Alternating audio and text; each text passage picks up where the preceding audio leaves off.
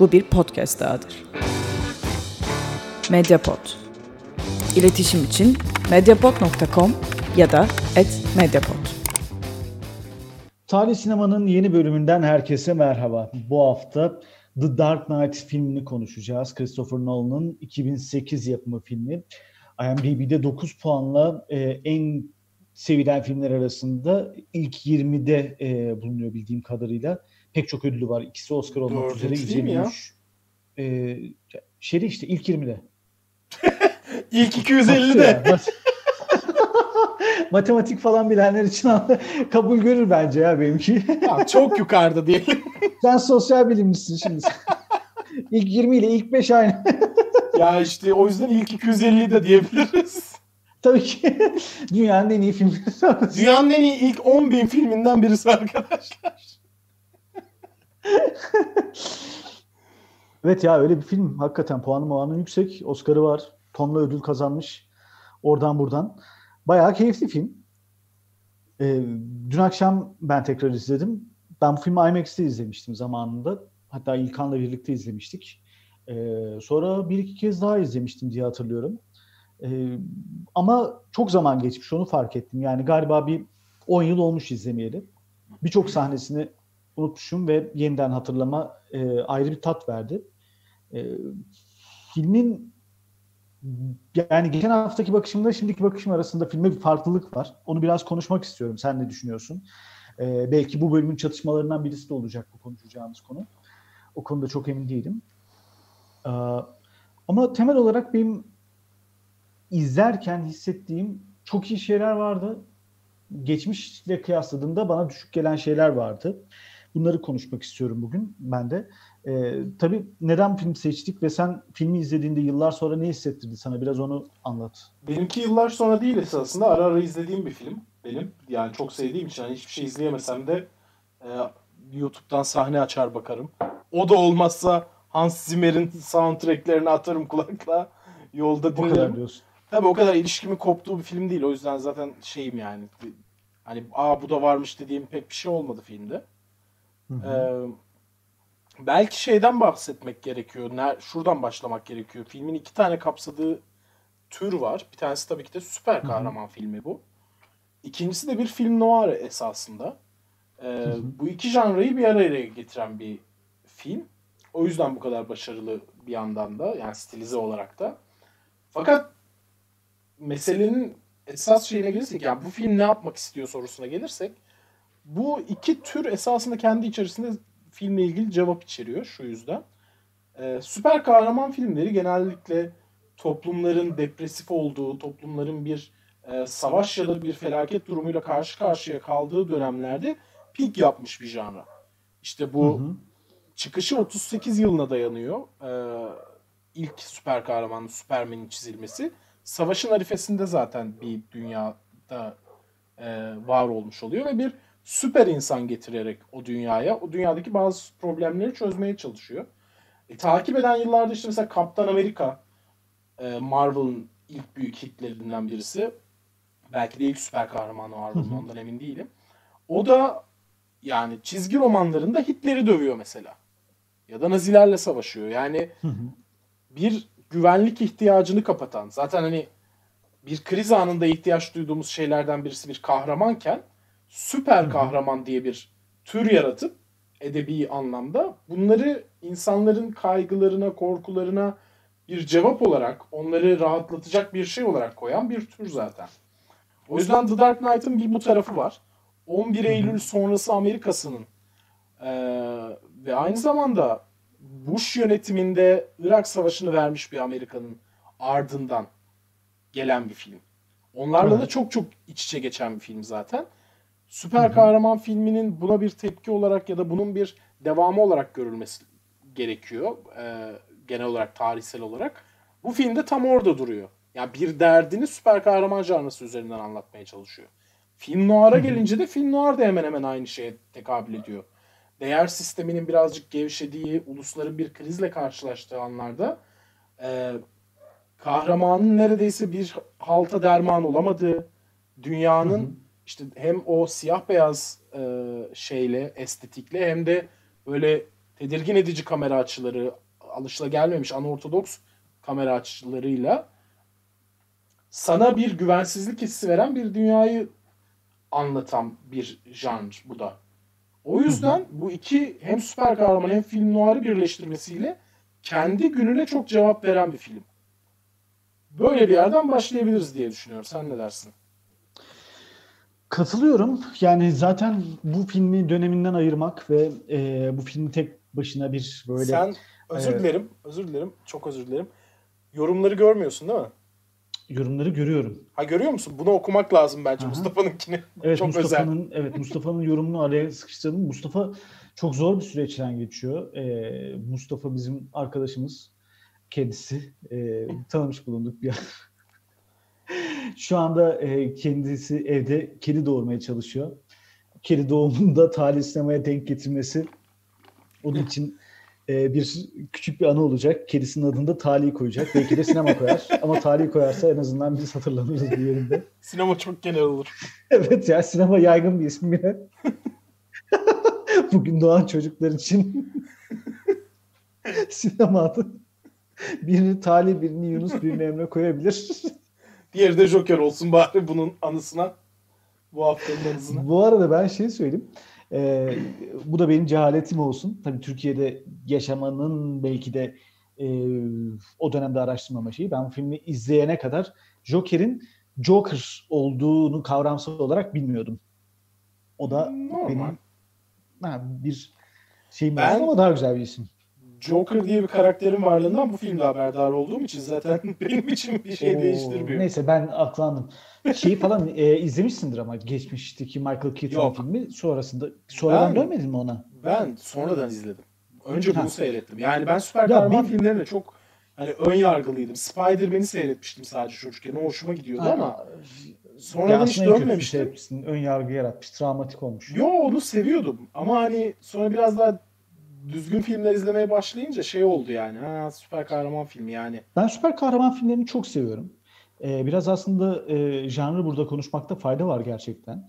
Çünkü e, anlatılamayacak birçok şeyi metaforlarla anlatma yetisine de sahip bu filmler. Ve eşsiz bir evrende anlatıyor. Yani bir bir tarafta kolaycılık da getiriyor bu. E, şundan dolayı kolaycılık getiriyor. İstediğin birisini uzaylı olarak tasvir edersin, istediğini kötü yaratık yaparsın falan gibi. Ama bu tür bence e, bir türlü nitelikli adım atma konusunda çelişkilerini çözebilmiş değil bence. Yani dönemin öykülerini içinde barındıran mesela Batman serisi Nolan'ın bu özelliğe sahip.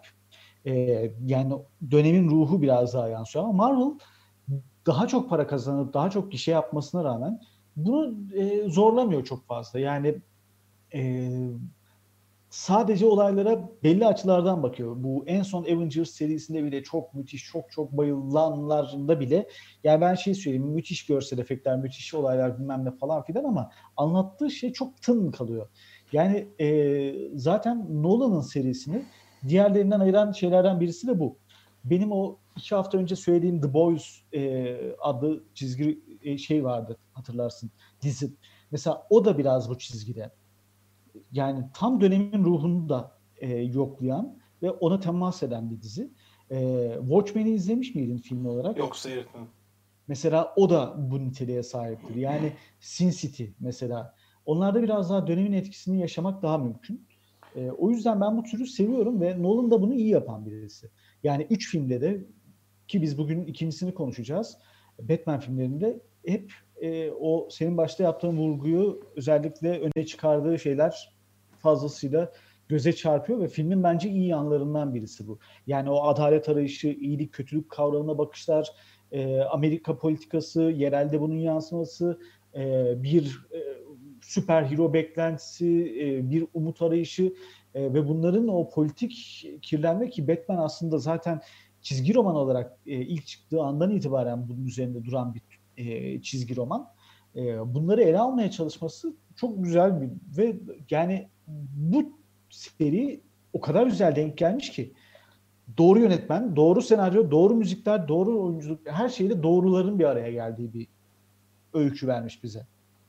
Öyle bence de çok her şey yerli yerinde. Ee, çok da zorlayıcı bir film bence. farklı anlamlar çıkarılabilecek bir film.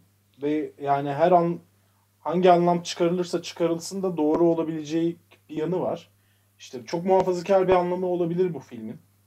Ee, şöyle ki ya da buna geçmeden önce belki de Joker'i konuşmamız lazım ki her şey anlam kazansın. Joker'e de geçmeden önce bak şöyle bir şey yapalım mı? Ee, Joker'e sonra geçelim. Çünkü biz biraz daha karakterler ve anlamı üzerine konuşacağız filmin. Ama e, onun öncesinde bir 5 dakika kadar biraz filmi konuşalım kısa. Çünkü yani biz zaten ışıkları, teknikleri, bilmem neleri falan bunlara girmiyoruz. Bunlarla işimiz yok. Ama ben mesela dün izlerken şunu yaşadım. Ee, belki tekrar izleyenler benzer şeyleri hissetmiş olabilir. Bu konuda gerçekten herkesin görüşünü merak ediyorum. Belki benim e, yanılgım olabilir. Ben Nolan hayranı birisiyim. Nolan'ın her filmini gelse de izlesem, yani başında da söyledik, e, bayılıyorum yani. Nolan'a e, benim için en iyi yönetmenlerden biri şu anda. Ama ben dün şunu fark ettim filmi izlerken. Bana film biraz eskimiş gibi geldi Anıl.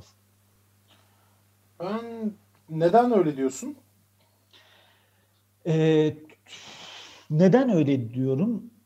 Öykünün anlatım dilinde bazı problemler hissettim. Yani gerçekten ben bu filme 9 verdim IMDb'de daha önce. Ee, bugün puanı tekrar konuşuruz ilerleyen dakikalarda.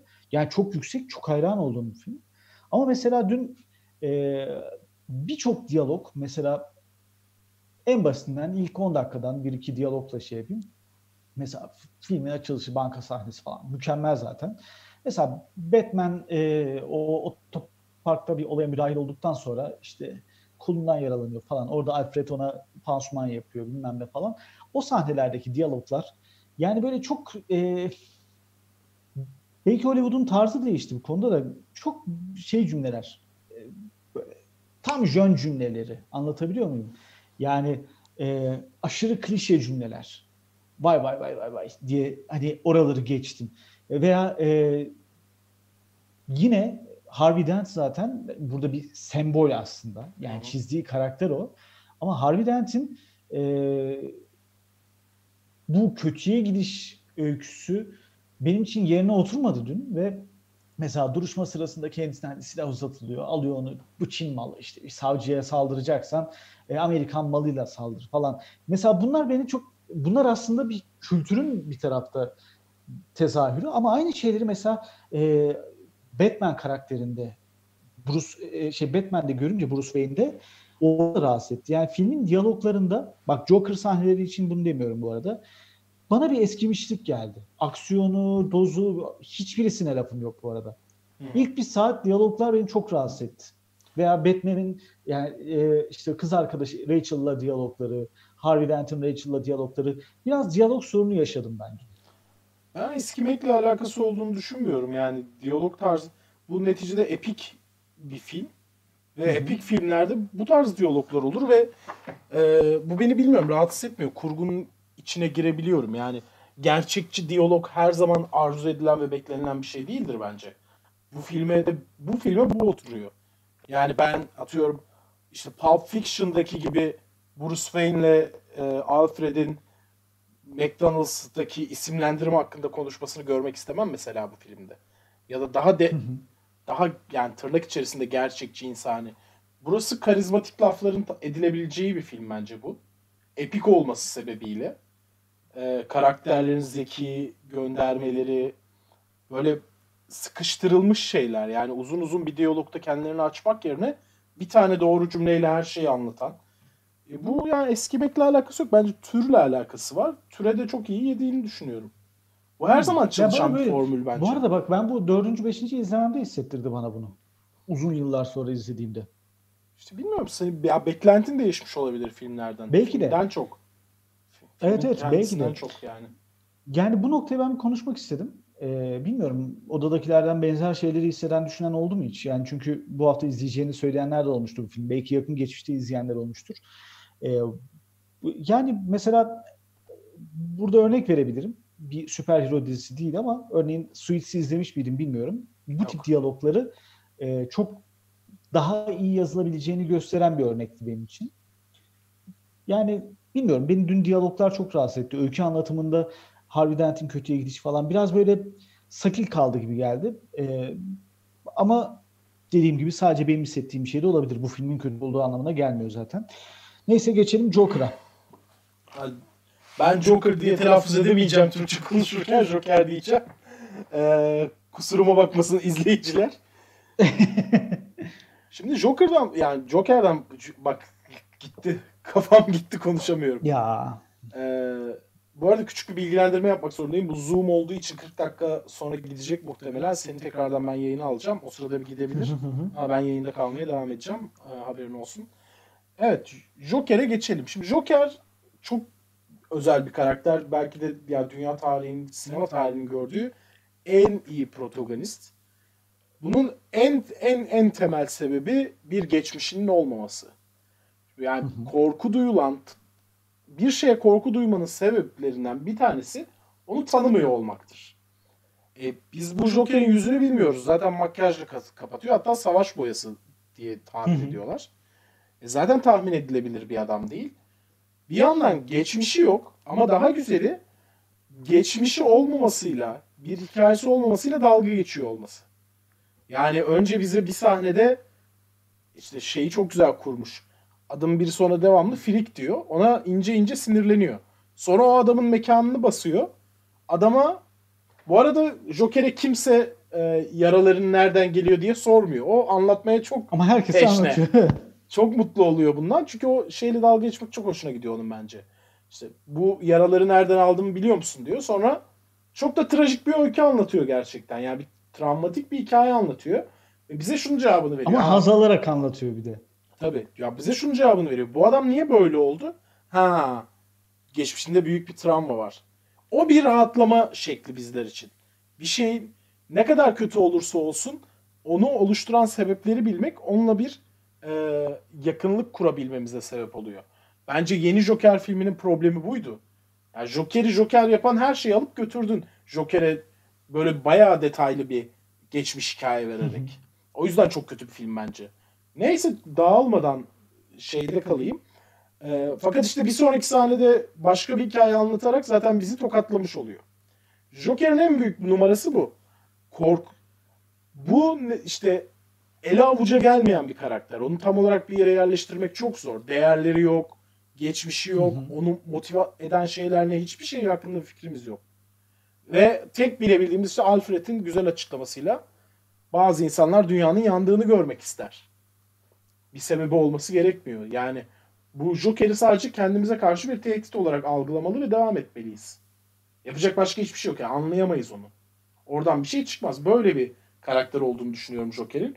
O yüzden çok eee, anahtar bir karakter ve filmde pek çok okumaya sebep olabilecek olayları da ortaya çıkarıyor. Oraya gelmeden önce sana döneyim. Sen ne düşünüyorsun Joker'le alakalı? Katılıyorum. Joker karakteri bence e, yine dün filmi izlerken şunu fark ettim. Filmin en güzel yanı. Yani şeyleri falan çıkarıyorum tabii. Efektleri bilmem neleri falan. Film teknik açıdan zaten mükemmel de. E, filmin en güzel yanı bence. Bir karakterin yani başta söyledin ya bir korku yaratıyor, bir maske var. Kim olduğunu bilmeme hali. Bir karakterin hiçbir şekilde geçmiş öyküsünü yani mesela neyi konuşuruz? Biz örneğin bu seriden de konuşsak, Batman'in geçmişini bilmesek e, çok iki boyutlu karakter dersin mesela. Hep o eleştiriler olur ya, karakterin geçmişi, kim olduğu hakkında hiç bilgi yok kimlerde falan. Böyle eleştiri yapılır. Karakter çok karton. Aslında Joker'ın e, burada işte müthiş bir kalem olduğu Nolan'ın ve galiba kardeşiyle birlikte yazıyordu filmleri. Evet, evet. E, müthiş bir kalem olduğunun bence e, işareti de bu. Karakterin geçmişi tamamen soyut. Yani ve bu filme başlarken şöyle bir handikapla başlıyor. E, Joker karakteri birçok çizgi romanda, çizgi filmde, sinema filminde ele alınmış bir karakter. Dizilerde mesela Gotham diye bir dizi vardı falan. E, Gotham daha sonra çekildi de yani sürekli popüler kültürde filmleri Joker'ın hep vardır ve geçmişte Jack Nicholson'ın devleştiği bir performanstan bahsedilir her zaman. Bugün izlesem ne bilmiyorum. Bir Ee, Joker kahkahası atmak isterim Jack Nicholson'ın devleştiği iddiasına. Evet. Yani ben de muhtemelen dün akşam onu düşündüm. Yani bugün tekrar izlesem o filmi hiç haz almam muhtemelen ama en ölümsüz karakter odur ya. Şimdi bir bunun handikapıyla başlıyorsun sen. Ama sıfırdan bir Joker yaratıyorsun. Onun geçmişi olmadığına izleyiciyi inandırıyorsun. Ve onun geçmişinin olmaması ona o kadar iyi diyaloglar yazıp o kadar iyi bir karakter dokuyorsun ki e, filmin bütün dinamiğini götüren kişi oluyor. Yani filmde her şeyin nerede aracısı, neredeyse aracısı. Yani adalet arayışının da e, temsili, iyilik ne, kötülük ne onun da temsili. E, ve o kadar büyük bir etkisi var ki Joker'ın bir yerde bulunmasa bile etkisini çok rahat gösterebildiği mekanizmalarla, akıl oyunlarıyla harika bir şey var. Yani diyor ya plan mesela bir sahnede e, Türkçe alt yazıda öyleydi. Oradan gideyim. E, plan yapmak sizin en büyük sorunuz planlar planlar. Sürekli plan yapan insanlarsınız. Sen de öyle, Batman de öyle. Hepiniz planlar yapıyorsunuz diyor ya o hemşire olarak geldiği sahnede. Evet. Şimdi aslında çok spontan da gitse o kadar büyük bir planı var ki yani mesela hapisteyken organize bir şekilde bir suçu planlamış vaziyette. Çok güzel time'la. Veya o banka soygunu müthiş bir plana sahip. Yani bu onun çelişkisi değil bu arada Joker karakterinin. Ee, küçük planlar yapıyor ve bunları tutup mesela bir bankayı niye soyar bir insan? Para için soyar değil mi? Bu adamın para değil derdi. Bu adamın başka dertleri var. Kendince ayrı bir motivasyonu var. Bu yüzden bu karakterin yaratılış öyküsü, kalemi, gücü muazzam ve çok basit. Şunu yapabilirdi Nolan. Bir flashback koyar. Joker nasıl bu hale geldi? Anlatabilirdi. Hayır Joker kendi geçmişini kendi yaratıyor. Bir keresinde üvey babasının ona bu suratı yaptığını söylüyor. Bir keresinde kendi karısının e, mutsuzluğundan dolayı bunu yaptığını söylüyor falan. Her seferinde farklı öyküsü var.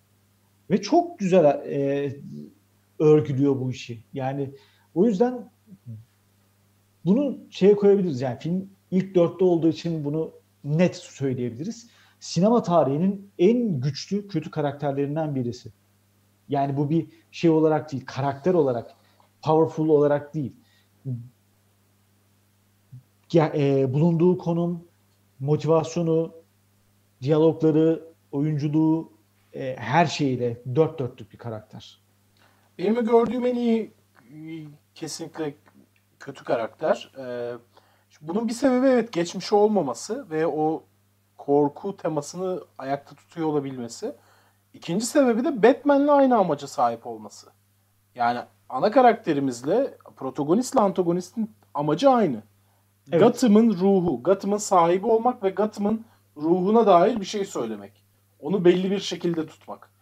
Batman Gotham'ın insanlarını iyilik yaparken, Gotham, Gotham'da kötülüğü bitirip iyiliğin hüküm sürmesini isteyen bir adam. Bunun için de şunu biliyor yani bir tehdit olduğu sürece insanlara onların kötülük yapma ihtimalleri daha yüksek. Fakat insanlar refah içinde oldukları zaman iyi olma ihtimalleri daha yüksek.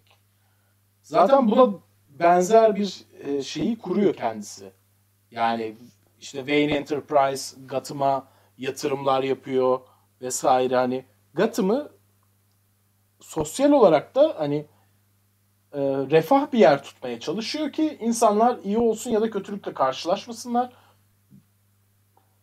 Ve Joker de bunun tam tersi tarafta duruyor. İnsanların iyi olmadığına, kötülük yapabileceklerine inanıyor ama esasında ikisinin de motivasyonu aynı. İkisi de kriz anlarında insanların kötülük yapabileceklerini kabul ediyorlar. Hı hı. Joker o kötülük e, dediği işte insanların esas doğası olduğunu düşündüğü kötülüğü ortaya çıkarmak için Batman de insanların içerisindeki iyiliği ortaya çıkarmak için bütün yaptıklarını yapıyor. Bu yüzden ikisi de aynı amaca hizmet ettiği, ikisi de aynı objeyi dönüştürmeye çalıştığı için birbirleriyle konflikt işte çıkar çatışması doğmuş oluyor. O yüzden bizim Ama diğer tarafta bu arada iyi iyi kötü demek doğru mu acaba? Doğru. Neden? Yani, Neden doğru değil? Hayır. Yani mesela işte Joker karakterinin belki de gücünden dolayı bunu söylüyorum. Yani Joker'ın karşı diğer filmleri de göz önüne alarak belki bunu yanıtlayabiliriz. Yani birinci ve üçüncü filmi diğer Nolan serisinde. Şimdi Batman'in iyiliği ile mesela bu Joker karakterini kötülüğünü burada kötülük ve iyilik kavramlarının tanıma açısından bahsediyorum. Yani Ben be- bu arada Joker ben Batman, kötülük yapmıyor bir tarafta. ben Batman iyi, Joker kötü demiyorum. Onlar Gotham, onların Gotham'da ortaya çıkartmaya çalıştıkları potansiyelden bahsediyorum. Hmm, okey. Joker kötülüğü ortaya çıkarmaya çalışıyor. Batman iyiliği ortaya çıkarmaya çalışıyor. Ama tabii bu kendi karakterleri açısından bir şey söylemez. Fakat filmin en büyük başarısı şimdi bu iki kişi karşıya gel karşı karşıya geldi. İkisinin de aynı amacı var. Ve zaten hani genel şema bu za- yani her iyi ve kötü filmde. Ortak bir amaçları varsa orada bir çıkar çatışması yaşıyor karakterlerimiz. Ve birisi kazanıp birisi kaybediyor ama biz o çekişmeyi seyrediyoruz zaten. Fakat bu filmin çok büyük başarısı bu filmin e, protagonisti olmasına rağmen gözde karakteri Batman değil. Bu filmin gözde karakteri Joker. Ve şuna rağmen bizim sinemada bildiği ya da genel olarak kurguda yani bütün hikaye anlatıcılığında bildiğimiz temel formül bir karakterin komplekslerini, bir karakterin temel çatışmalarını bize veriyorsan bizim onunla özdeşleşmemiz daha mümkündür. Ve sen Batman'e bir Batman Begins diye film yapmışsın zaten bundan önce aynı seride. Batman'in bütün motivasyonunu işte o intikam duygusuyla ortaya çıkıp onu başka bir şeye evirmesini, kendisinin insan olarak gelişmesini ve kendini başka insanlara adamasını anlatmışsın. Ve Batman bu açıdan çok sevilebilir bir karakter yapmışsın Batman'i. Fakat öyle bir film getiriyorsun ki karşımıza, öyle bir Joker karakteri yaratıyorsun ki hiçbir geçmişini, hiçbir motivasyonunu bilmememize rağmen o karakter Batman'den daha ışıltılı oluyor. Evet. Yani sinema tarihinde vardır muhakkak örnekleri ben bilmiyorum ama muazzam bir kırılma yani. Müthiş bir Bak bu meydan okuma. şunu şunu mutlaka söylemeliyiz ama burada Heath Ledger'ın ki son rolü hani e, müke- olağan dışı bir performansı var. Ya dün mesela şeye dikkat ediyorum tamam mı? Bugün filmi izlerken sen de dikkat etmişsindir.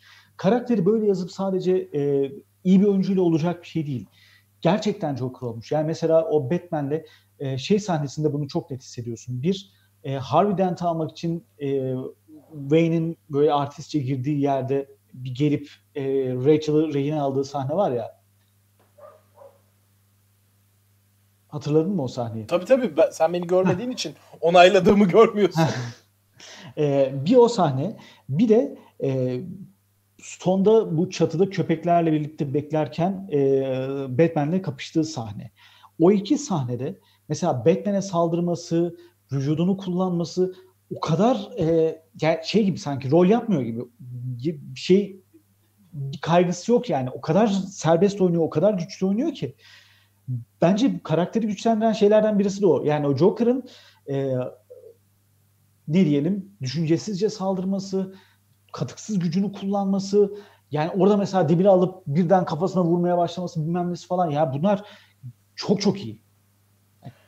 Belki de bunlar konuşulmamıştır ve o anda spontan olarak çekmişlerdir. Çünkü kurgu olarak mesela Nolan'ın diğer filmlerinden örneğin 3. filmde de Bane çok büyük bir kötü.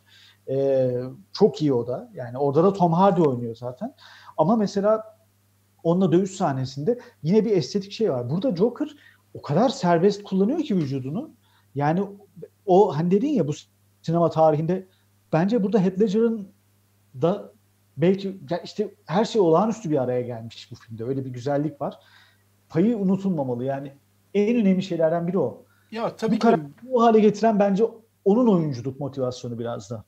gelmiş geçmiş en iyi oyunculuk performanslarından birisi. Ona söyleyecek hiçbir şey yok ama e, hatta beni böyle en çok etkileyen sahnelerden birisi bu e, işte fundraising kampanyası basıyor ya bu Harvey Dent'i ele geçirmek için. Orada kadının elinden şampanyayı alıp şampanyanı alırken büyük bir çoğunluğunu düş- döküp sonra dibinde kalan az bir şeyi içip ya o savurganlığın ardından da tekrar şampanyayı masaya koyması benim çok hoşuma gidiyor. Yani kesinlikle oy- bu oyuncunun kendi kattığı şeyler çok belli. Belli evet. Fakat benim söylemeye çalıştığım şey bence bu yazılı bir metin olsaydı da işlerdi. Çünkü formülasyon çok iyi. İşler de bu arada. Tabii ki de- çok iyi. Oyuncu çok şey katmış ona hiçbir şey söylemiyorum. Ama yine de Nolan'ın zaten daha sete çıkmadan çok çok büyük bir şey yaptığını görebiliyoruz yani. Ya bu şey gibi aslında biliyor musun? Mesela The Godfather e, seversin sevmezsin. E, iyi filmdir tamam mı? Senaryosu iyidir. Yönetmeni iyidir. Ama mesela orada e, Marlon Brando'nun, Al Pacino'nun oyunculukları da 10 olacak filmi, 9 olacak filmi 10 yapar. Yani zaten çok iyidir. Her şey çok iyidir. Yani o kadar güzel bir mekanizması vardır ki o karakterlerin, oyuncuların, filmlerin.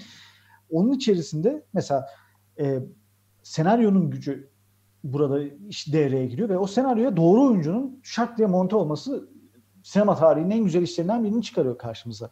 Ya ben dün şunu e, yaşadım aslında. Bu film dün ben Joker yüzünden izledim. Mesela dünkü hissiyatım oydu. Ya tabii müthiş bir oyunculuk. Bir şey diyecek bir şey yok yani. Ee, buradan geçelim bence. Yani çok iyi bir antagonist ve protagonist yaratılmış. Hikayeye şahane hizmet eden. Sonra ne o? doldurduk mu bu arada? Ee, eğer Bilmiyorum. Şeyse, Zoom chat diye kapatacak zaten. O yüzden yani. E, şunu yapabiliriz. Yani yeni konuya geçecekken burada ben bir çıkıp gelebilirim. Ya bilmiyorum. Şu anda Zoom bir şey vermiyor. Bir şey olmaz ya. Hemen tekrar dahil ederiz. Çünkü bazen atmadığı da oluyormuş. O yüzden atmazsa da bir şey yapmamış oluruz. Devam ederiz. Hadi bakalım. Şimdi buradan yani bu ana karakterlerimizi kurduktan sonra Harvey Dent de tabii az çok önemli bir karakter ama yani bahsetmeye gerek yok bence. İşte idealist bir arkadaşımız e, iyiyken kötü hale geliyor Joker'in yapıp ettikleri sonucunda. Hani ona detaylı girmeye gerek yok belki de. Fakat. Bu arada o Harvey Dent'le ilgili bir şey söyleyeyim oradan geçsem. Ee, Harvey Dent karakteri e, Batman serisinde hatırladığım kadarıyla önemli kötülerden biri. Ee, Nolan onu daha karikatürize, daha mesela e, Joker üzerinde o kadar çok çalışmış ki belki de Harvey Dent karakteri daha e, yani bu arada o da iyi yazılmış ona bir şey demiyorum ama iyi bir filmin karakteri gibi duruyor. Yani mesela Joker karakteri kadar üzerinde emek verilmemiş. Ben katılmıyorum ya. Joker çok iyi diye öyle gözüküyor belki ama karakter gayet belki. yani kendi işlevine çok iyi hizmet ediyor bence. Ee, belki. Şimdi şuradan başlamak istiyorum ben. Filmin sonundan başlamak istiyorum bir açıdan. Hani filmdeki o kafa karıştırıcı şeylere gelebilmek için. Filmin içerisinde e, pek çok kere insanları korumak bahanesiyle ya da korumak e, sebebiyle diyelim yalan söylüyorlar. İşte Harvey Dent Batman olduğunu da söylüyor. E, Gordon kendi ölümünü kendisinin öldüğünü söylüyor. E, falan filan böyle yalanlar söyleniyor zaten hani bir takım devlet görevlileri ya da işte Batman tarafından halka yalanlar söyleniyor ve yalan meşrulaştırılıyor. Ve filmin sonunda artık en üst düzey yalanı görüyoruz. İşte Harvey Dent artık kötü bir karaktere dönüşmüşken onu iyiymiş gibi gösterme yalanı. En sonunda böyle bir yere geliyorlar. Ee,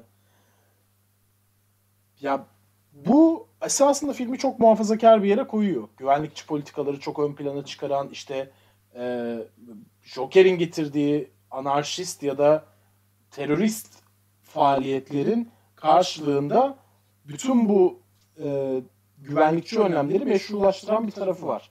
İşte bunun bir yanı da yani Lucius Fox dışında mesela kimse e, Batman'in yöntemlerini sorgulamadı o, o ana kadar. Evet.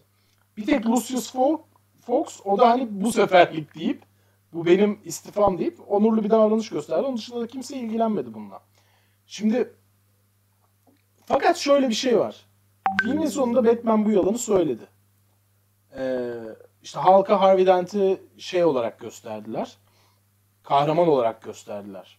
Fakat bu başta söylediğim süper kahraman filmleri neden çekilir meselesine geri dönersek Süper kahraman filmleri bizi bir şekilde rahatlatmak için, dönemin koşullarına karşı rahatlatmak için çekilen şeyler. Yani işte Nazilerle savaş var, Kaptan Amerika gider Nazileri döver falan filan gibi. Şimdi bu filmin sonunda bulunan çözüm seyirciyi rahatlattı mı?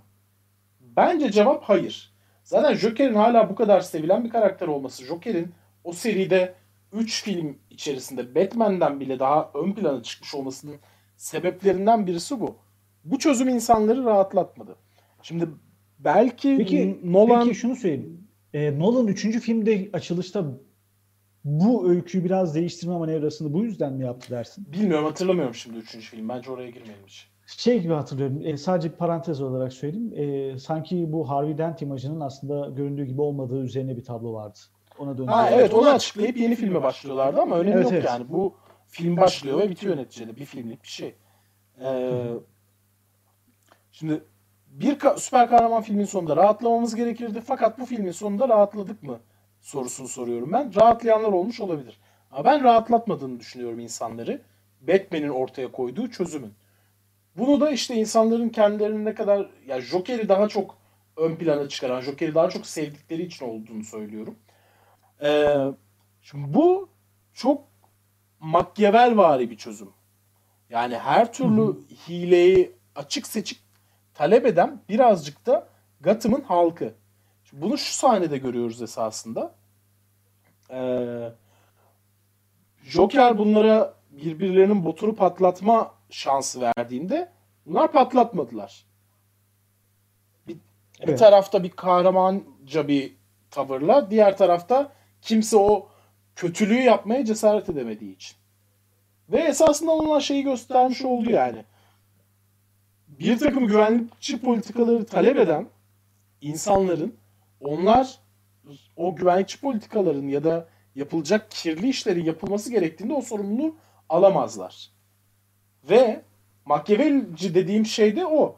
Yani Machiavelli şeyinde onu anlatıyor yani Prens de onu anlatıyor. Bütün bir öz, prensin özeti şu.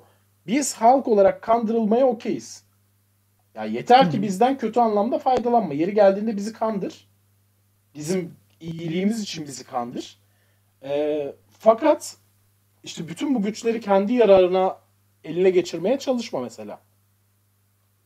Şimdi film böyle çok tetikleyici bir yerde bırakıyor. Bir yandan da Machiavelli'nin kitabı ile ilgili de şöyle yorumlar var. İşte Russo'nun falan da yaptığı yorum. Ee, Leo Strauss da yapıyordu galiba. Öyle okunmuyordur kesin ama. Ee, sanırım Voltaire'in de buna benzer bir açıklaması var. Hepsi şunu söylüyor. Tamam Machiavelcilik diye bir şey var. İşte modern dünyayı tanımladı. Modern dünya artık böyle bir yer. İnsanlar aldatılmaya gönüllü olduk, olurlar. Ya bizi aldat gerektiği yerde. Yeter ki bizim iyiliğimiz için bu kötü olan şeyleri yapabilme kabiliyetini göster. Kötülüğü bir transfer etme durumu var. Ee, devlete ya da kolluk kuvvetlerine ya da kahramana her neyse. Fakat işte bu bahsettiğim filozofların söylediği de şu. Her şey çok güzel, her şey çok okey de Machiavelli niye böyle bir metin yazdı? Ve cevap şu. Machiavelli tam da yani o e, prensin kendisine tavsiye vermekten çok yeni dünya düzeninin artık böyle olduğunu söyleyerek bize de bir şey söylemiş oldu. Yani bu mektup sadece prense değil. Prens bir kişi. Ama bu yayınlanan bir metin olmakla beraber e, hepimizi kapsayan, hepimize esasında nasıl bir dünyada yaşadığımızı söyleyen bir şey diyordu. Şimdi bence Nolan'ın Bu- kurduğu tabii. düzenek de buna benziyor bu anlamda. Yani pek çok açıklamaya e, açıklamayı mümkün kılıyor. Güvenlikçi politikaları savunuyor diyebilir miyiz Nolan? Bence diyebiliriz. Yani muhafazakar bir yerde bırakıyor mu filmi? Bence bırakıyor. Fakat Bak bu arada bir izleyicimiz Bremin 5 tam bu noktada bir şey sormuş. Öyle bırakmasının sebebi seri olmasına bağlı olabilir mi? ben zannetmiyorum. Canberk bu arada o. Ca- şey e, her film bence kendi içerisinde yeni bir film gel gelecekmiş gibi. Mesela Marvel franchise'ının yaptığı gibi yeni bir film geliyor. Orada bırakalım oradan devam ederizci bir tavrı yok bu filmlerin. Her film kendi içerisinde başlıyor ve kendini kapatıyor. Sonra yeni film yapılacağı zaman geldiğinde tekrar oturup yazıyorlar bence. Ama bak o zaman ben sana hemen şunu söyleyeyim. Ee, bu film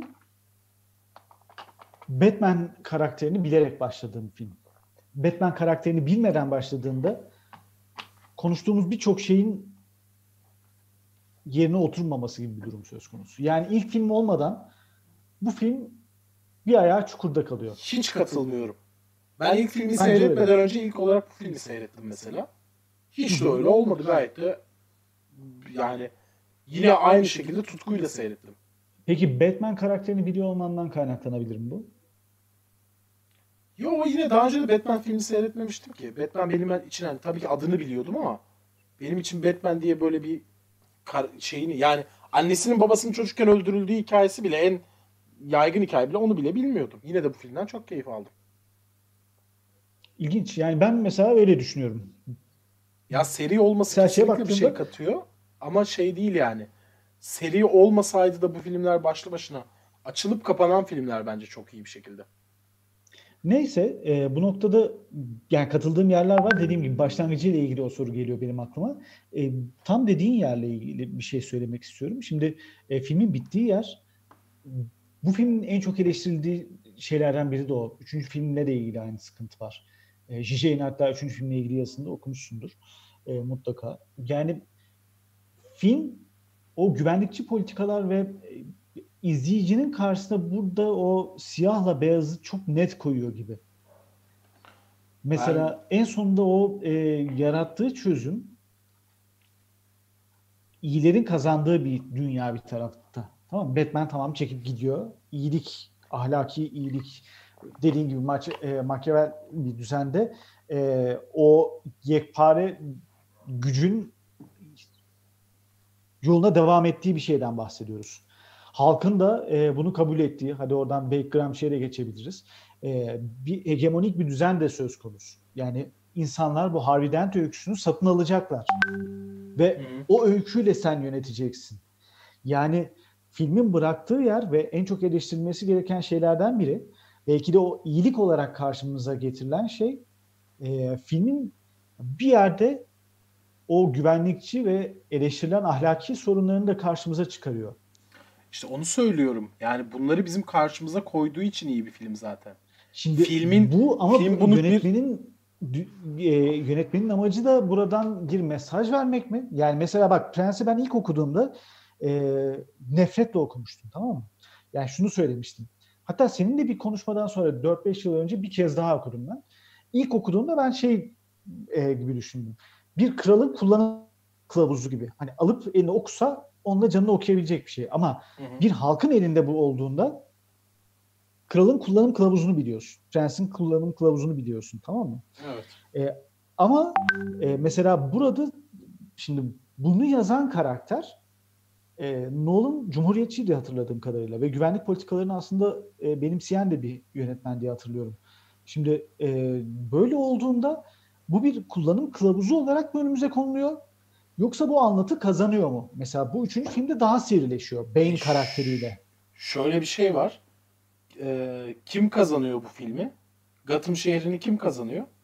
Joker kazanıyor esasında. Dent'i kendi tarafına çekmeyi başarıyor. Evet. Beyaz şövalyeyi kötülüğe beyazımız döndürüyor. kirlendi. Ve Gotham şehrinin iyiliğe dair, Batman'in Gotham şehrine dair projeksiyonun hepsi bir yalan üzerine kurulmak zorunda kalıyor filmin sonunda. Hı hı. E bunu bunu da aynı yönetmen gösteriyor bize. Ama film net kazan yani mesela ben dün izlerken şeyi düşündüm. Filmde Joker mı kazandı, şey mi kazandı, Batman mi kazandı? Yani öyle diyelim. iki, iki taraf diyelim tamam mı? Şimdi Joker son göründüğü sahnede bile Harvey Dent'i kirletmiş olmanın, insanları birbirine düşürmenin, e, anarşizmin lezzetinin e, artık hiçbir şey eskisi gibi yapmayacağını işaret ediyor. Ama bir tarafta o Batman yozlaşmış düzenin bir tarafta savunucusu gibi bir konuma düşüyor. Ve Batman'in tercihi e, en sonunda çekip gitmesi yani yine geriye dönüp son kertede şunu bırakıyor. Evet Batman bu filmlik bir e, sonda toplum tarafından tukaka ilan edilmiş birisi olabilir. Ama toplum için savaşan, ahlaki değerleri yücelten, iyiliğin sembolü Harvey Dent'in imajı bozulmadı ve o kötülükle savaşırken öldü. Şimdi toplumun gözünde bir haber bülteni izliyoruz tamam mı? Bu haber şöyle gelecek sana. Bir halk olarak oturduğunda evinde bir siyasi parti tweet olarak veya bir gazete bunu yazarken şunu diyecek. E, Tür, e, ülkede en büyük suç savaşçısı Harvey Dent e, işte Joker'ı e, yakaladı, şunu yaptı, bunu yaptı e, ve Batman tarafından öldürüldü. Bu öykünün sonunda aslında devleti için savaşan bir Harvey Dent karakteri ve onunla yüceltilmiş bir devlet anlatısı var. Tamam mı? Ee, yani Gotham anlatısı diyelim.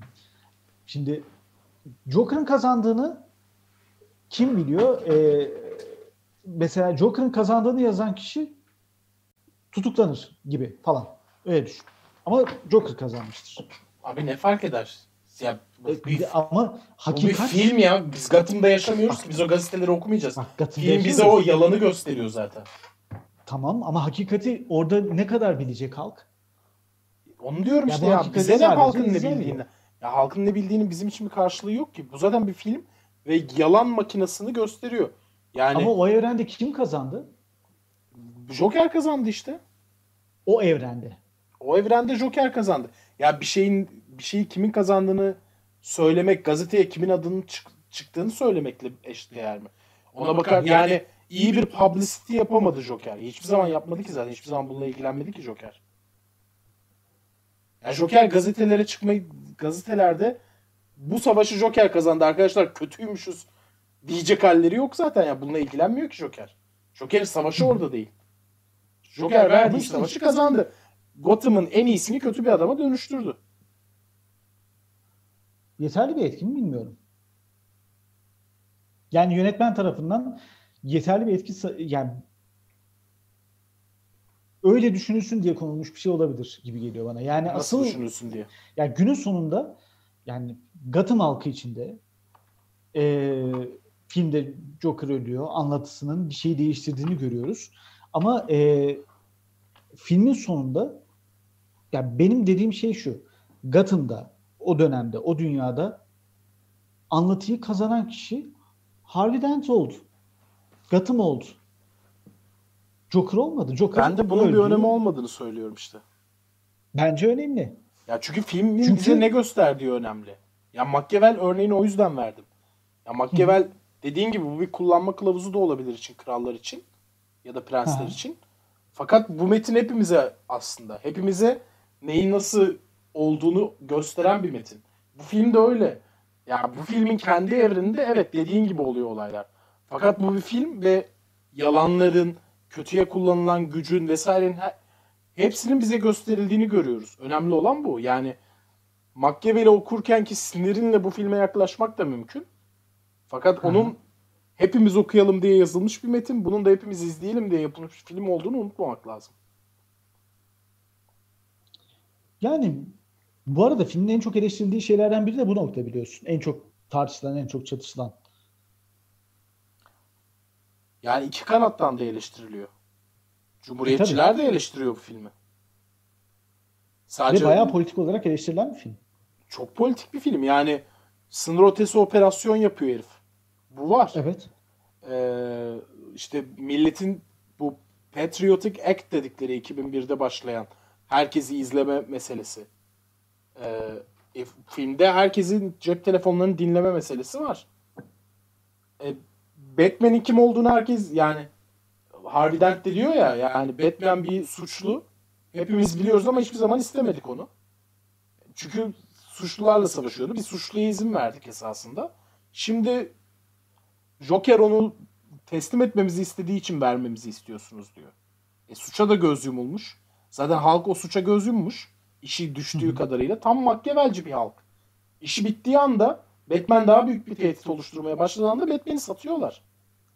Anında satıyorlar hem de. E, tamam işte yani bence bu anlamda Machiavelci yani. O yüzden bak şunu dedim başta. Bu film muhafazakar bir film der, birdir dersen buna tam anlamıyla karşı çıkmam. Ama o zaman da şunun hakkını vermek lazım. Bir muhafazakar bu filmi yapıyor ve karşıya koyduğu karakteri o kadar iyi yapmış ki dünyanın en iyi karakterlerinden birisi. Ya bir muhafazakar muhafazakar değerleri sorgulatacak da bir film yapmış. İçinde çok şey var. Ya farklı okumalara çok Evet evet açık. evet bu arada. Ben bu film özgürlükçü bir film de demiyorum bu arada. Bence tam Aa, da evet, başarısı anladım, anladım. başarısı böyle bir politik e, gündelik politik bir yerde tutum almaktan kaçınması ya da alınabilecek bütün tutumlara da e, çanak tutacak ya farklı okumalara imkan verecek bir yerde durması. Ya bak Buğra'nın sorusunu ben çok önemsiyorum. Ee, daha doğrusu oradaki bir cümleyi e, önemsiyorum. Mesela cep telefonundan kitlesel izleme meselesinde Bruce Wayne ilk defa Fox'ta Batman kılığında konuşuyor diyor. Bunun anlamı var mı? Yok diye düşünüyorum. Ben de olduğunu Ee, düşünmüyorum. Çünkü göreve aha. gidiyordu. Giyinip Evet, evet. kuşanmıştı. Ee, buradaki trik noktalardan biri bence yani bu kitlesel izleme, dediğin gibi sınır ötesi operasyon. E, yani bu karakter çok net bir devlet bir tarafta. Batman karakteri. Ve değil, e, değil ya. Bu, bunu e, şu şöyle bir şey var. Gücünün sınırları kendi iyilik için gücünün sınırı yok. Kendine göre bir iyilik yolu belirliyor ve yani yaptığı şey yani iki olayda mesela çok tartışılacak bütün politik sınırları zorluyor. Orada Hong Kong'a gidip o adamı alması Lao'yu veya bütün bir insanları telefonla dinleme teknolojisine sahip olup bunu yapması. Sonra da bunu diyor ki sen oraya bunu yazarsan e, bitecek bu iş. Yani e, e, düzen çünkü adaleti sağlayan bir şey değildir. Kahraman tam da o yüzden vardır. Yani normal düzen, hukuk düzeni e, işte Lao muydu o adamın adı? Lao Hong Kong'a kaçtığında artık onu kovalayamaz hale gelirdi. Felç ederdi sistemi. Bu da adil olmayan bir şey olurdu. Fakat Batman zaten bir kahraman olduğu için adalet tes- tesis etmekle yükümlü. O yüzden ya zaten vigilante işte yani bu şey görevini sınırlarını zorlayan polis karakterler, tango keşler vesaire her bir şey hepsiyle benzeşen bir şey. Yani şey elini kolunu bağlıyor.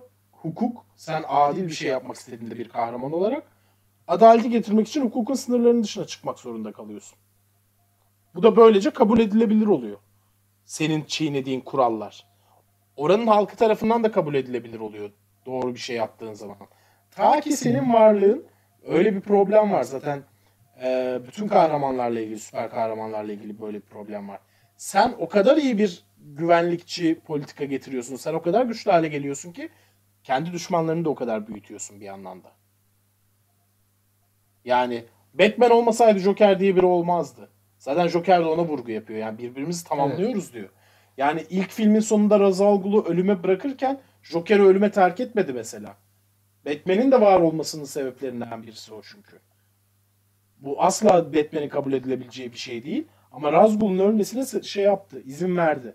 Joker düşerken ya Joker mutlu olacaktı mesela ölse. Kazanacaktı yani. Evet. Ölmeye de çalıştı. Çünkü Joker'in hiçbir kuralı yok. Ölmek de onun kazanması demek. O yüzden işte gazetelerine çıktığının bir önemi yok. Ya Batman Joker'i tak diye öldürseydi Joker kazanmış olacaktı. Aynen Seven'daki gibi. Seven'da şey kazandı. Ee, Kevin Spacey kazandı. Başardı yani. Ölerek başardı ve başardı. Be, yani Joker de kendisini e, öldürtmeye çok hazırdı. Çünkü Batman'in kralını, kuralını yıkmış olacaktı ve kazanmış olacaktı. Evet. Ve bütün bu düzen içerisinde bozamadığı tek kişi Batman oldu mesela. Batman bazı Batman'in sınırlarını çok zorladı. Batman de vermemesi gereken kararlar verdi. Atıyorum işte Batman'in orada Rachel'ı değil e, Harvey Dent'i kurtarması gerekiyordu. Çünkü genel iyilik için yapması gereken oydu. Ama o Rachel'a gitti. Kalbinin götürdüğü yere gitti gerçek anlamıyla. Herkesin yani düzeni birazcık sarsınca sadece bu arada devlete karşı değil mafyayı da aynı şekilde. Çünkü devlet mafyanın varlığıyla bir problemi olan bir şey değil. Mafya kendi işine baksın bizim sınırlarımızı zorlamasın diye. Alfred onu hatırlattı devamlı mesela. Mafyanın kuyruğuna basmayacaktın. Değil mi yani? Buran, Buran'ın bir sorusu var.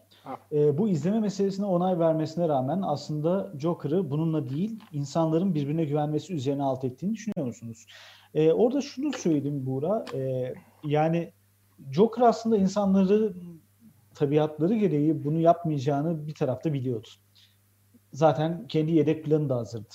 Elinde trigger vardı. Yani e, insanlara zaten insanların doğası gereği e, tuhaf kararlar verebileceğini düşünüyordu bence. Ve e, Batman orada yani mesela Anıl'a katıldığım şey o e, filmde. Joker'ın amacı zaten o yozlaşmış Gotham kültüründe e, o beyazı siyah yapmaktı. Orada insanların ölüp ölmemesi değildi onun derdi. E, ve daha ötesine götürmekti belki de e, yani ahlaki bir çöküntü yaratmaktı. Bir şey yapmaktı. Orada morali bozmaktı belki de. Bunu başardı zaten Joker. Yani o tetik belki de orada sembolik bir şey gibi geliyor bana. Sen ne düşünüyorsun Anıl? Ya bilmiyorum. Çünkü 6 6 olmadı tam olarak da. Bu arada peki e, bir şey söyleyeyim. Yanılıyorsam beni sen düzelt. Bilenler, e, bak nerdler de mevcutmuş. O, e, beni düzeltsin. E, şimdi normal şartlarda benim bildiğim Heath Ledger bu filmi tamamlamadan öldü galiba. Çekimleri. Yok canım tamamlıyor. Filmin Tamamladıktan sonra filmi seyredemiyor. Post production Ben derken sanki- ölüyor. Hmm. Bir, yani çünkü öykünün devamında normal şartlarda e, Arkham'a gidip orada e, işte Poison Ivy ile falan filan ittifak Yok kurup yok yok. Film tamamlanıyor şey. hayır Post production'da ölüyor. Yani Batman öyküsü öyle normalde. Joker'ın Ha, aynısını yapmıyorlar canım zaten. Ha.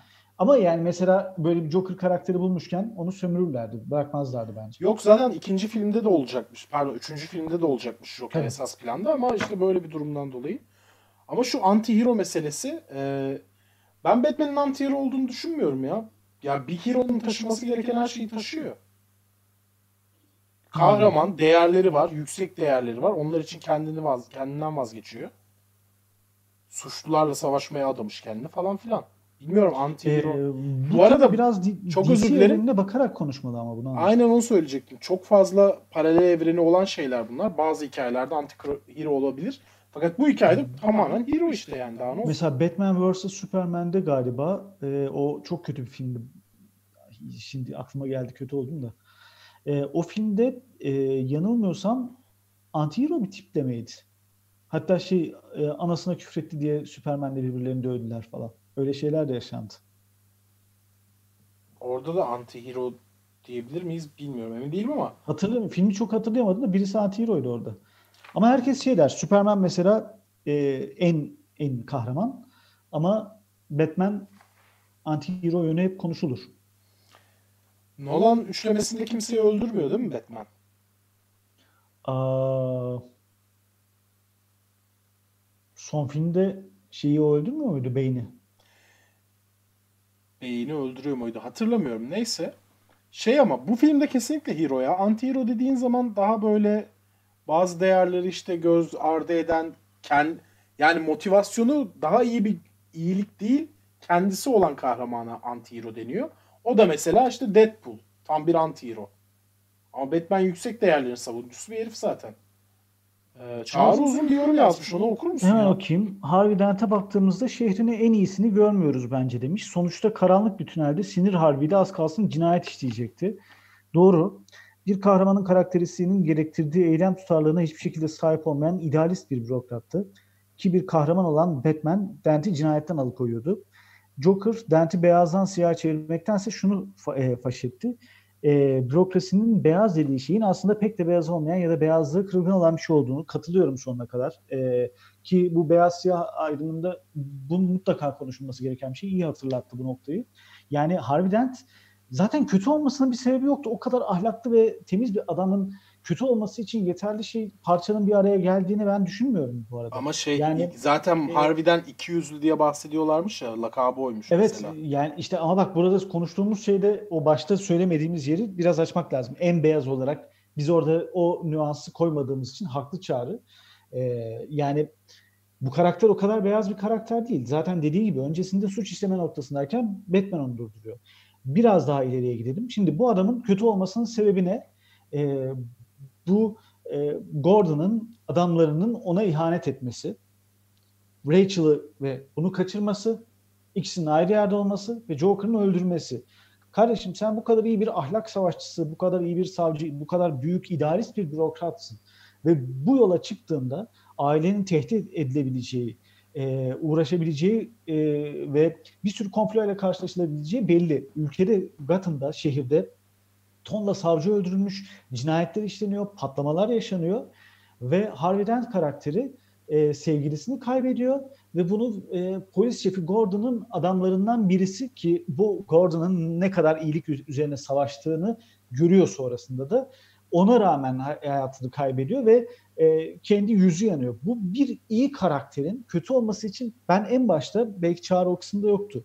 Gordon karakterinin kötüye geçmesinin sebebi yok deme sebebim de biraz Abi yapma yani Allah aşkına. niye kötü oldu? Ya bundan daha büyük bir travma olabilir mi az önce anlattığın şeyden? En sevdiğin Ama insanı kaybedip bir kendi... insan. Hayır, e, bak şey söyleyeyim. Bu kadar idealist bir insanın bu kadar uğruna savaştığı iyilikler, adalet değerinin e, bunu kaybetme sebebi Gordon veya adalet kötü olduğu için değil ki. Yani adaletin içindeki o yozlaşmış birkaç parça yüzünden oluyor. Bu işe girerken bunu göze alamıyor musun sen? Abi yani sen öyle bir şey anlatıyorsun ki sanki ne bileyim e, Tapu Kadastro davasında istemediği sonuç alınıp da adam bu hale gelmiş gibi. Adam en sevdiği insanı kaybetti. Yani dünyanın adaletine olan inancını kaybetti. Amerika'nın adaletine olan değil. O yüzden büyük bir değişim yaşadı. Yani şu anlattığın Ben şeyler bir insanın... düşünmüyorum ama ya. Ya Yani ben... filmde yeterli anlatıldığını düşünmüyorum bak. Ya bilmiyorum daha ne olacak ya? Yani bir insanın başına daha ne gelebilir bütün hayat görüşünün değişmesi için? Ama Ya bu, Bu daha önce konuştuğumuz ahlaki değeri biz, e, bak şöyle bir şey var. Rachel'la da birkaç yerde bu işi ve adalet tutkusu yüzünden tartıştığı gerildiği noktalar da oldu. Hani böyle Rachel'ın daha doğrusu gerilimden kastım şu. Rachel'ın ona biraz daha mesafeli baktığı ve yani bu adam çok idealist bir adam. Bu adam sırf bu işi çözmek için Batman'in ben Batman'im diyerek ortaya çıkıp bir operasyon başlattı. E, Yani- Jo- Joker'i haklı çıkaran şey ne? Joker zaten şunu onu demiyor mu? Yani bunların işte moral kodları, bunların inandıkları şeyler hepsi bir yalandan ibaret. Birazcık bunları ittiğin zaman öbür tarafa hepsinden vazgeçerler. Do- ya ma- şeyi de itti işte Ama işte bu Harvey'i Çağrı'nın dediğin doğru. Çağrı'nın dediğini doğru yapıyor. Bak o kadar idealist bir karakterin böyle dönüşmesi bence mantıksız. Gerçekten bu adam iyiyse gerçekten ahlaki bir duruşu, bir pozisyonu varsa yani Batman'in kaybettikleri daha fazla hayatta. Ya Batman de Rachel'ı şey kaybetti. diyeceğim. Bir noktada şu noktada anlaşamıyoruz galiba. Harvey zaten mükemmel bir adam diye anlatmıyor film. Zaten yüzü yanmadan önce de dediği gibi Hayır, diyoruz ya en be- beyaz e, değil muhabbeti. Ama zaten bu bir imaj işte yani Joker onu zaten şey yapıyor. Yani bu adam o travmayı yaşamadan önce de birisini öldürecek duruma geliyor. Rachel'ın hayatı tehdit edildiğinde. E zaten Joker'in iddiası da bu değil miydi? Yani bu düzeni birazcık sal- işte sarsmaya başladığımızda planlarınızı alt üst etmeye başladığımızda o değerleriniz yok olur. E zaten Joker haklı çıkıyor. Yani burada Harvey'nin dönüşümüne anlam veremiyorum dediğin zaman Joker'in söylediği şeyin planının da bir mantığı olmaması gerekiyor. Hayır. Ee, şundan bahsediyorum. Bu filmden dolayı kaynaklanan bir sorun olduğunu düşünüyorum. Bir laf söylemiştim hatırlıyor musun? Har e, Joker'a harcanan emek Harvey Dent'e harcanmamış. Çağrı yine bir iki bir şey yazmış.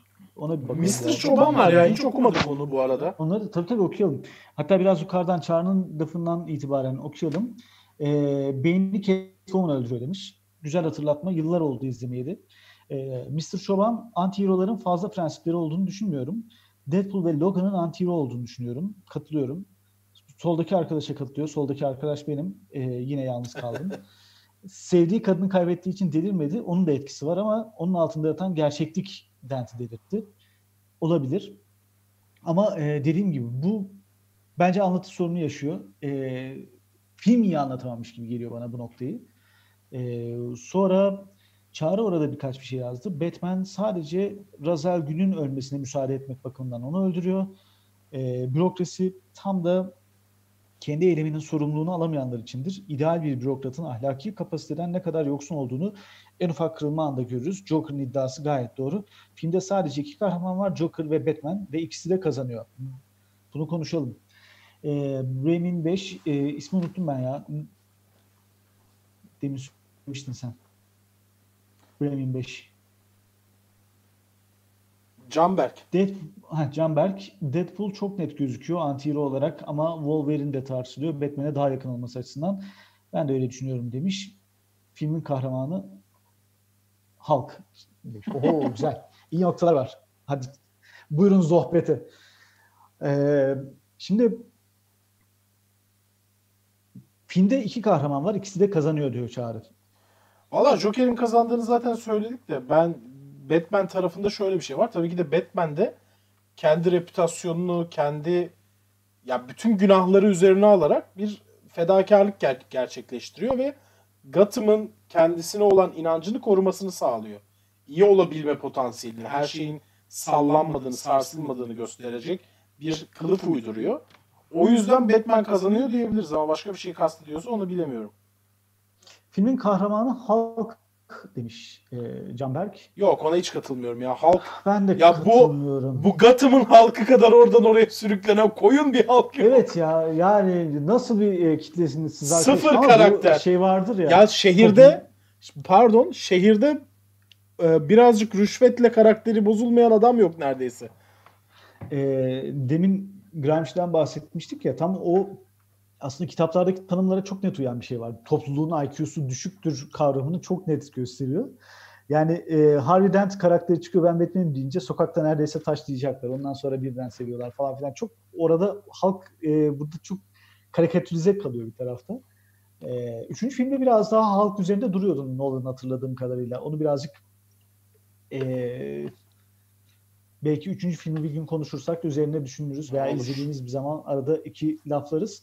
E, ama e, yani Gotham halkı hakikaten fena bir halk ya. Bu arada aşırı uzun oldu. Ee, Evet, evet. İstersen yavaştan Şimdi- kapatmaya geçelim. E, bu arada Mr. Çoban'ın söylediği şey de önemli. Deadpool ve Logan'ın anti-hero olduğunu düşünüyorum diyor. Evet. Onlar çok güzel. Deadpool özellikle çok güzel karakter. Çok da severim. Ee, güzel. Şimdi ufak ufak toparlayacağız. Son olarak söyleyeceğiniz şeyler varsa mesajlarınızı okuyalım. Ee, filme puanlarımızı vereceğiz. Biz puan verirken siz de puanlarınızı verin. 10 üzerinden puanlıyoruz. Kaç verirsiniz? Sizin puanlarınızı merak ediyorum bu filme. Ee, siz puan yazarken ve biz kapatmadan önce önümüzdeki hafta yokuz. Yani artık iki haftada bir devam edeceğiz. Onu bir kez daha duyuralım. Hangi filmi konuşacağımız konusunda fikirleriniz varsa onları da yazın. Ee, biraz popüler bir şeylerden gideceğiz galiba. 10 üzerinden 38 üzerinden 10 veriyor. Oo, Troll Show. 8 dedi Mr. Çoban. Buğra 10 verdi. Vay vay vay vay vay. Sen kaç veriyorsun? Evet. Ben 8 diyorum. Ben 9 vermiştim bu filmi önceden. 8'e düştüm. Canberk de 8 demiş. Ben de 10 ya. Bu da benim en sevdiğim filmlerden birisi. Anıl'ın yerinde olsan 7 verirdin ama işte Hayda. Bu film benim en sevdiğim filmlerden biri ya. Canberk'in bilmesi lazım Joker tişörtüyle gezmelerimi. benim de var Joker tişört. ama bak 8 veriyorum. Tutarsızlık al sana. Sen hak etmiyorsun artık onu. Bu arada Nolan'ı çok severim de bilmiyorum dediğim gibi bana film biraz eskidi gibi geldi. Çok açık söylüyorum. Yani diyaloglar falan açısından zamanın ruhunun gerisinde kalmış Ee, gibi geldi bana. Ben de tam tersini düşünüyorum. Zamansız bir film olduğunu düşünüyorum. Yani koyduğu pozisyonların hiçbirisini tam olarak kendisine atmamasıyla, hepsini mantıklı hale getirmesiyle, kendi değerlerini de bir, bu arada sorgulatan bir film. Yani gerçekten Joker gibi, Joker'in temsil ettiği gibi büyük bir tehdit karşısında güvenlikçi politikalara hala bu kadar karşı olabilir misiniz sorusunu da sorduruyor. O açıdan bir e, liberal düşünceyi de sorgulatıyor. Yani bu cumhuriyetçiler de full gerizekalı olduğu için değil. Korku da çok güçlü bir motivasyon. Ve korku bu kadar büyüdüğü zaman hala prensiplerini savunabilir misin diye bir yeri de sordurtuyor insana. Bu, Ama işte bu, bu, bu gibi sebeplerden çok iyi. yaşadım ben bunu. Dediğim gibi yani e, mesela Matrix'i izlediğimizde geçen yıl Matrix hala aynı tadı veriyordu. Ama bu e, bir tarafta izlediğin güne de bağlı, o anki ruh haline de bağlı. Belki bir yıl sonra izler yine 10 veririm. Yani bu sevdiğim bir film bu arada yani şey değil öyle kötü bir film diyeni de e, kick ban yöntemiyle odadan atarız. Batman gibi gücümüzü sonuna kadar kullanırız. İyi bakalım o zaman. Evet ne konuşalım haftaya? Var mı aklında bir şey? Yok e, bence belirlemeyelim. Onu şey yapalım. O dönem hani belki popüler ve iyi bir film olur. Onu seçeriz. O Manchester by the Sea diyorlar bu arada. Ben hastasıyım zaten. Manchester by the Sea'nin. Olur bana. Ama ona bence yani iki hafta sonra yaklaştığında popüler bir film varsa onu seçebiliriz. Yoksa istediğimiz bir film seçer. Onu da Twitter'dan Manchester duyururuz. by the Sea'de olabilir bu arada eğer popüler film yoksa ama ben popüler filmler kesiyorum. Birazcık şey e, olmadı Recep İvedik altı konuşacağız. İzlemiyorsunuz arkadaşlar. ya izlemiyorlar. Ya zaten Yani- esasında eğer şey olmazsa popüler film olmazsa bence artık iyice dibe gidip Gerçek, gerçek gerçek bir- ortaya çıkaralım diyorsun. gerçek bir tarihi film konuşalım. Bayağıdır da konuşmadık. Olabilir. Ee, ya şunu açık söyleyelim. Gerçekten burada dengeyi tutturmaya çalışıyoruz. Yani samimi olarak bu odada bulunanlarla konuşuyoruz. Çünkü onlar bizimle sürekli. Platform bölümümüz yani inanılmaz ciddi izlenmiş. İnanılmaz e, bizim rekorumuz yani en büyük şeyimiz. 20 bin neydi değil mi Anıl? Eee 20 bin mi? Yok 2000 ya. 2000 mi? Bak 2000. 2000 küsür ve şey hani bir sürü de takipçi geldi tabii. Kanalın yarısının takipçisi o videodan Ama geldi. e, yani geçen hafta konuştuğumuz film 40 izleniyor. Ondan önceki 35 izlendi falan yani. 2000, diğeri de 2000 izleniyor. Yani Evet. bunun dengesini biz de tutturmaya çalışıyoruz. O yüzden- Neyi seviyorlar, ne yapılıyor onu bilmiyoruz. E, ama şey bakacağız işte. Sizden de istekleri not alalım. En azından konuşurken yarın öbür gün aklımızda fikir olur. Tabii tabii Yani yani şunu bunlar- önermişler, bunu önermişler diye. Ee, popüler bir film olursa popüleri yaparız. Yoksa da işte sizin öneriniz bizim düşündüğümüz bir şeyi bir harman yapar. Ona göre seçeriz. Onu da Twitter'dan duyururuz zaten. Çok uzattık. Çok uzun bir video oldu. Bence artık kapatmaya geçelim. Evet ya artık kapatalım. Hepinize çok teşekkürler geldiğiniz için. İki hafta sonra e, Mayıs'ın ikinci haftası oluyor galiba. Oralarda bir yerlerde görüşürüz. Hepinize iyi akşamlar diliyoruz. İyi akşamlar. Görüşmek üzere. Görüşmek üzere. Bilgi kirliliği de koronavirüsle beraber yayılıyor. Bunun önüne geçmek için sadece Sağlık Bakanlığı ve Dünya Sağlık Örgütü gibi güvenilir kaynaklardan gelen bilgileri paylaşmak önemli. Koronavirüs salgını boyunca sadece resmi bilgi kaynakları ve güvenilir medya kuruluşlarını takip edin. Doğrulanmamış bilgileri paylaşmayın. Bu mesajı UNESCO ve UNDP sunmaktadır. Medyapod'un podcastlerine Spotify, Google Podcast, iTunes ve Spreaker üzerinden ulaşabilirsiniz. Medyapod'u desteklemek için patreon.com slash medyapod.